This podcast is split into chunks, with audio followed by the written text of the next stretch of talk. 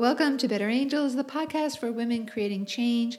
I'm Susan Ferry-Price, and I'm thrilled to be back for a second season.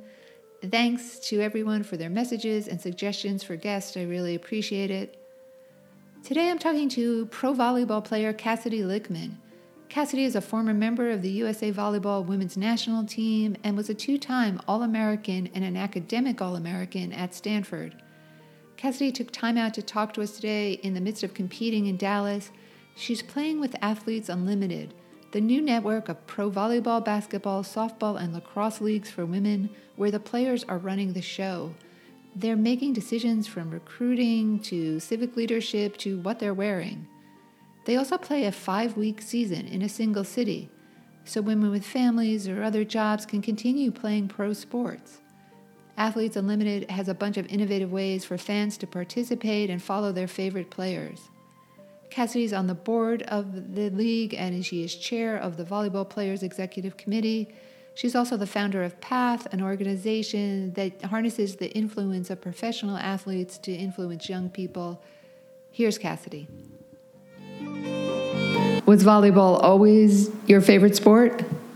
It was, it was many sports, but there was definitely always volleyball. My mom is a volleyball coach. She played uh, growing up.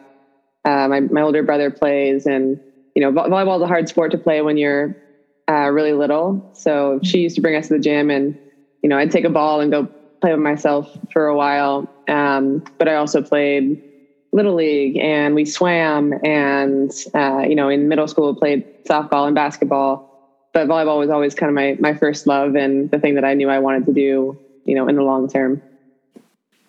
And you have. And I have. So when you, when you heard about the league for the first time, you'd been out of Stanford for a few years and were playing. So do you remember your first impression?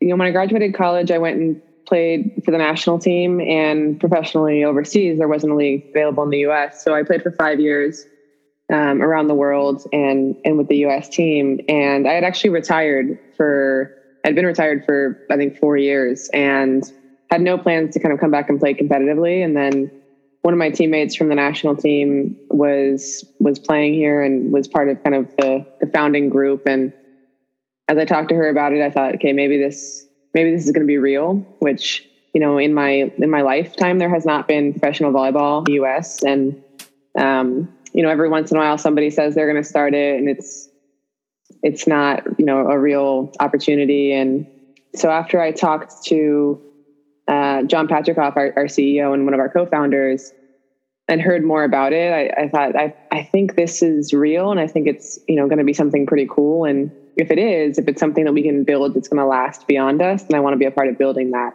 There are so many interesting things about this model. The most obvious one, which is that it's not a city-based league. So how does that really change the equation for the athletes?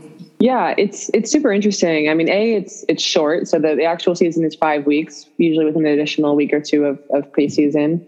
Uh, we all come to one city. So right now we're in Dallas. Um And yeah, so we bring forty-four athletes. There's no club clubs or club owners or uh, management. It's just, you know, just us. And we switch teams every week. We redraft our teams each week. And I think really smart in the sense that we're not spending a bunch of money on travel and, uh, you know, upkeep of all these different clubs. It's, it's just about us and our experience. And we can make the, the venue really great because we're all playing in the same place. And it's, it just creates kind of a really interesting environment in which, you know, you have forty-three other people who are your, both your opponents and your teammates. Um, and so, you know, we'll play a match and then, you know, get after it on the court and go back to the same locker room together and, and be talking and, and joking about it. I think it's a really cool thing that doesn't necessarily have the, you know, team to team, you know, long-standing rivalries of the traditional sports model, but it has really exciting teams each week that you can see, okay, I really want to see this matchup between these players, and you can follow your, your favorite player through the league and how their team does. Um, yeah. Does it change how you actually think about playing? Yeah, I think it's an interesting, you know, challenge uh, which is which is fun in, in and of itself, because when you get to this point in your career, there's rarely something, you know, entirely new being thrown at you. And, you know, for us, we have, we draft our teams and we have two days of practice before we play our, our first match with that team, and requires you to figure out, you know, how can you gel as quickly as possible and get to know that person next to you as quickly as possible. And so, like, the teams I've been on the last couple of weeks, we've had conversations about, okay, what's, what, what am I like as a player? You know, what do I, what do I bring? What do I need if when I'm struggling? How can you tell if I'm struggling? How do you communicate, communicate with me? And so that we're having those conversations right off the bat so that everybody just kind of knows where we're all starting.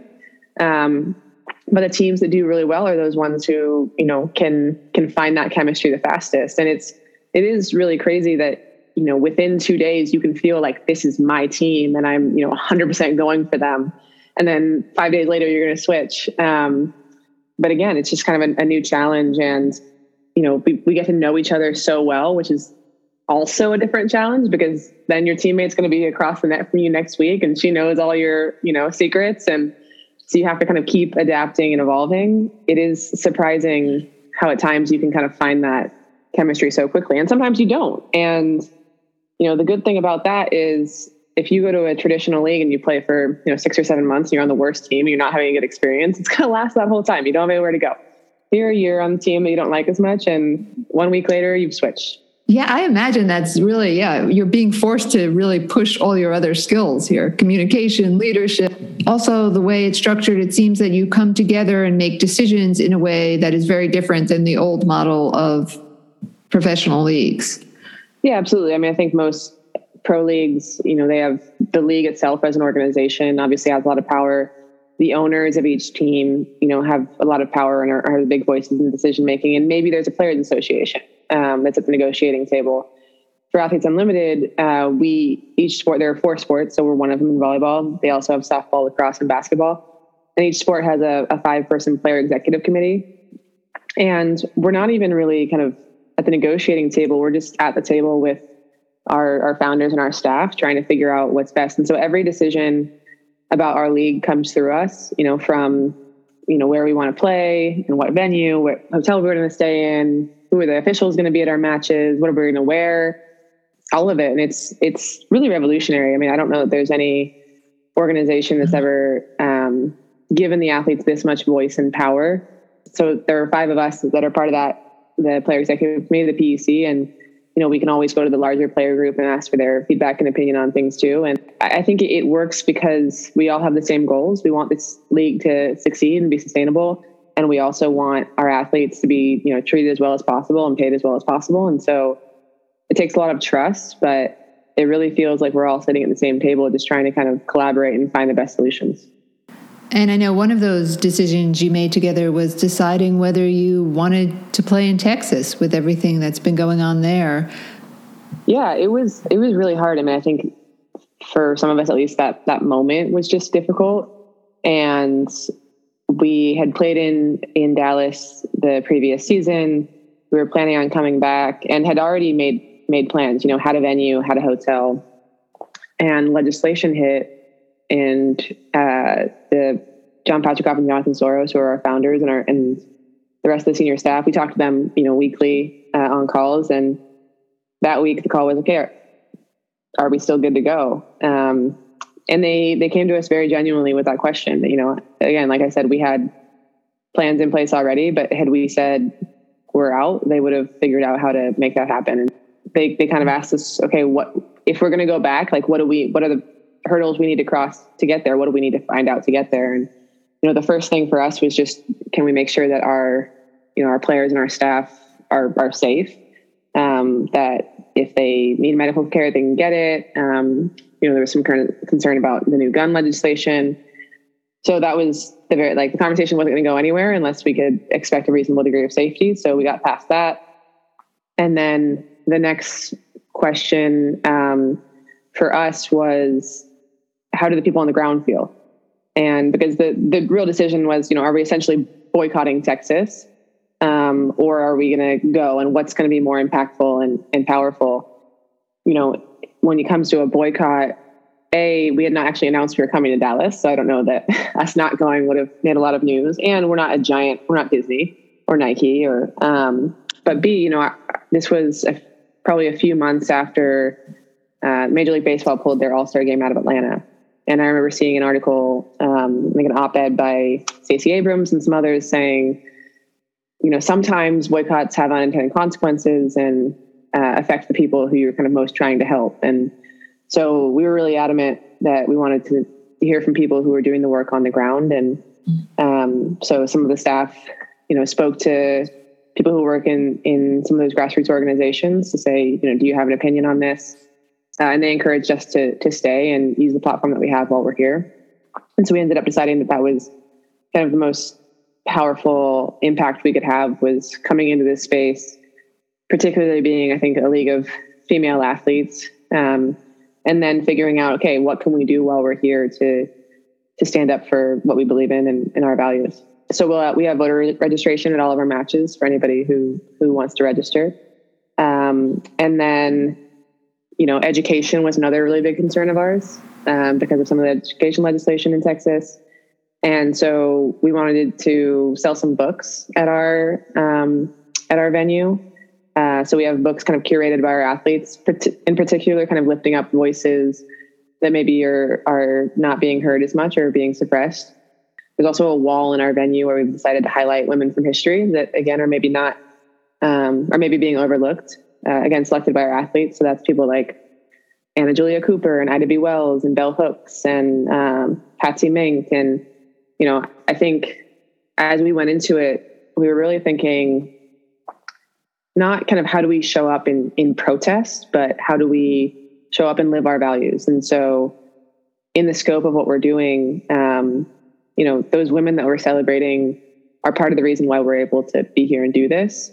Um, and be on the court together and bring, you know, white and black and Hispanic and Asian and Native women all on the same court. Um, so we feel like whether or not somebody kind of intuitively thinks that a bookstore and a women's history wall like goes with volleyball, you know, for us, I think it does. Like one of my favorites is um, there's a woman named Juanita Craft, and she was, I think, the first black woman to vote in Dallas. She led a lot of de- desegregation efforts.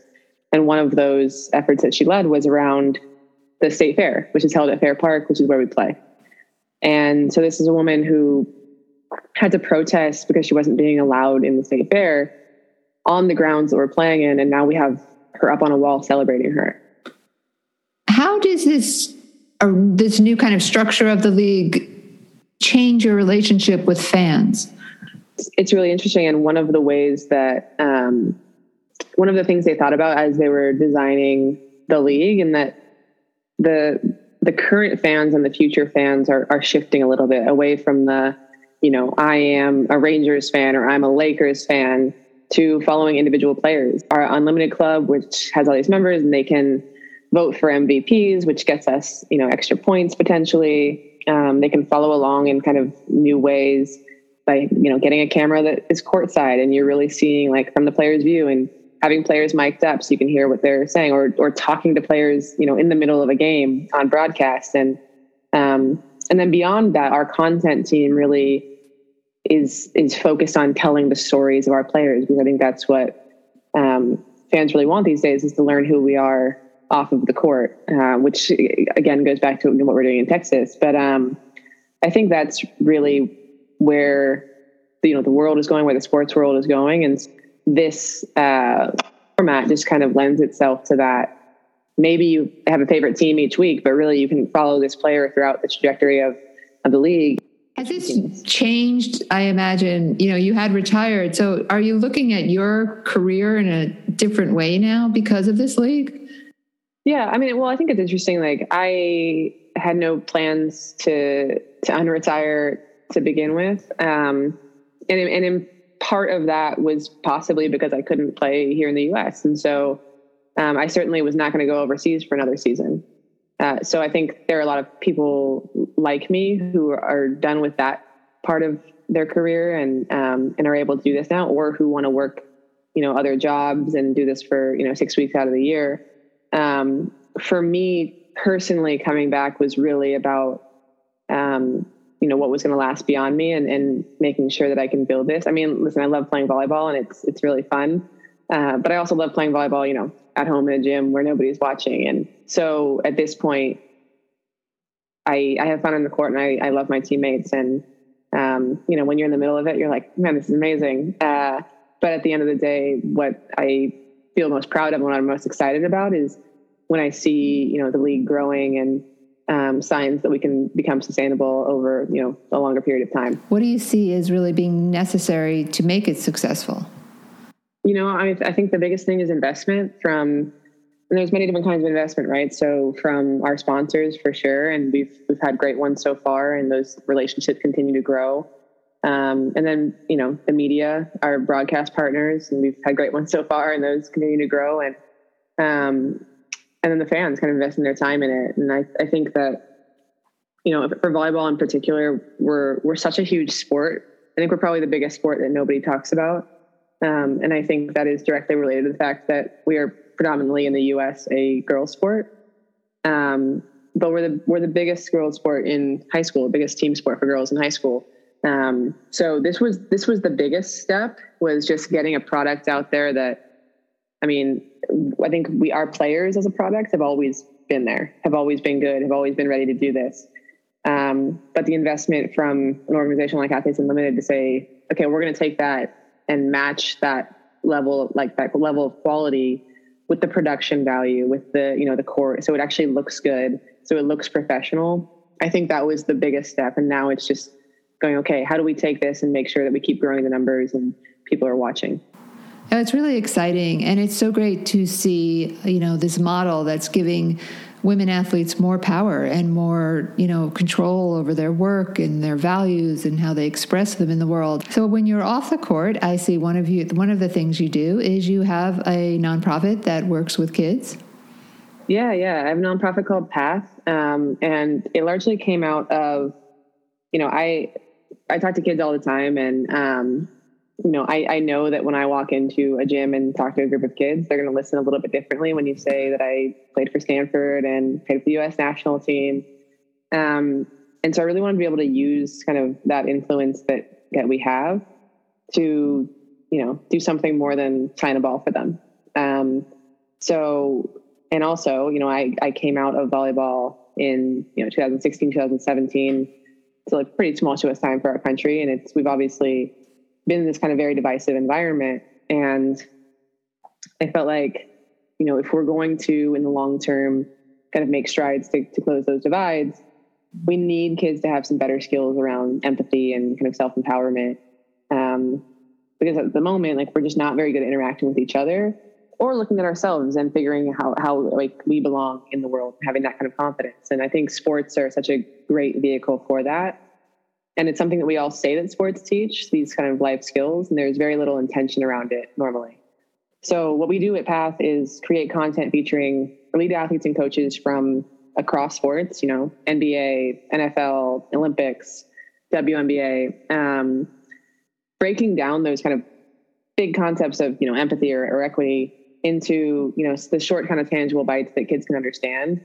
And then give them, all right, now here's a couple things to think about, and here's actual actionable ways to practice that skill in the same way that you're practicing hitting a ball every day. They're the same skills. Like being a good teammate, like if you think about what a great team culture is, I've always felt like as an athlete, I have two jobs. I want to bring my best, and I want to help the person next to me bring theirs. And imagine if that's how the world worked, that everybody just brought those two concepts to life.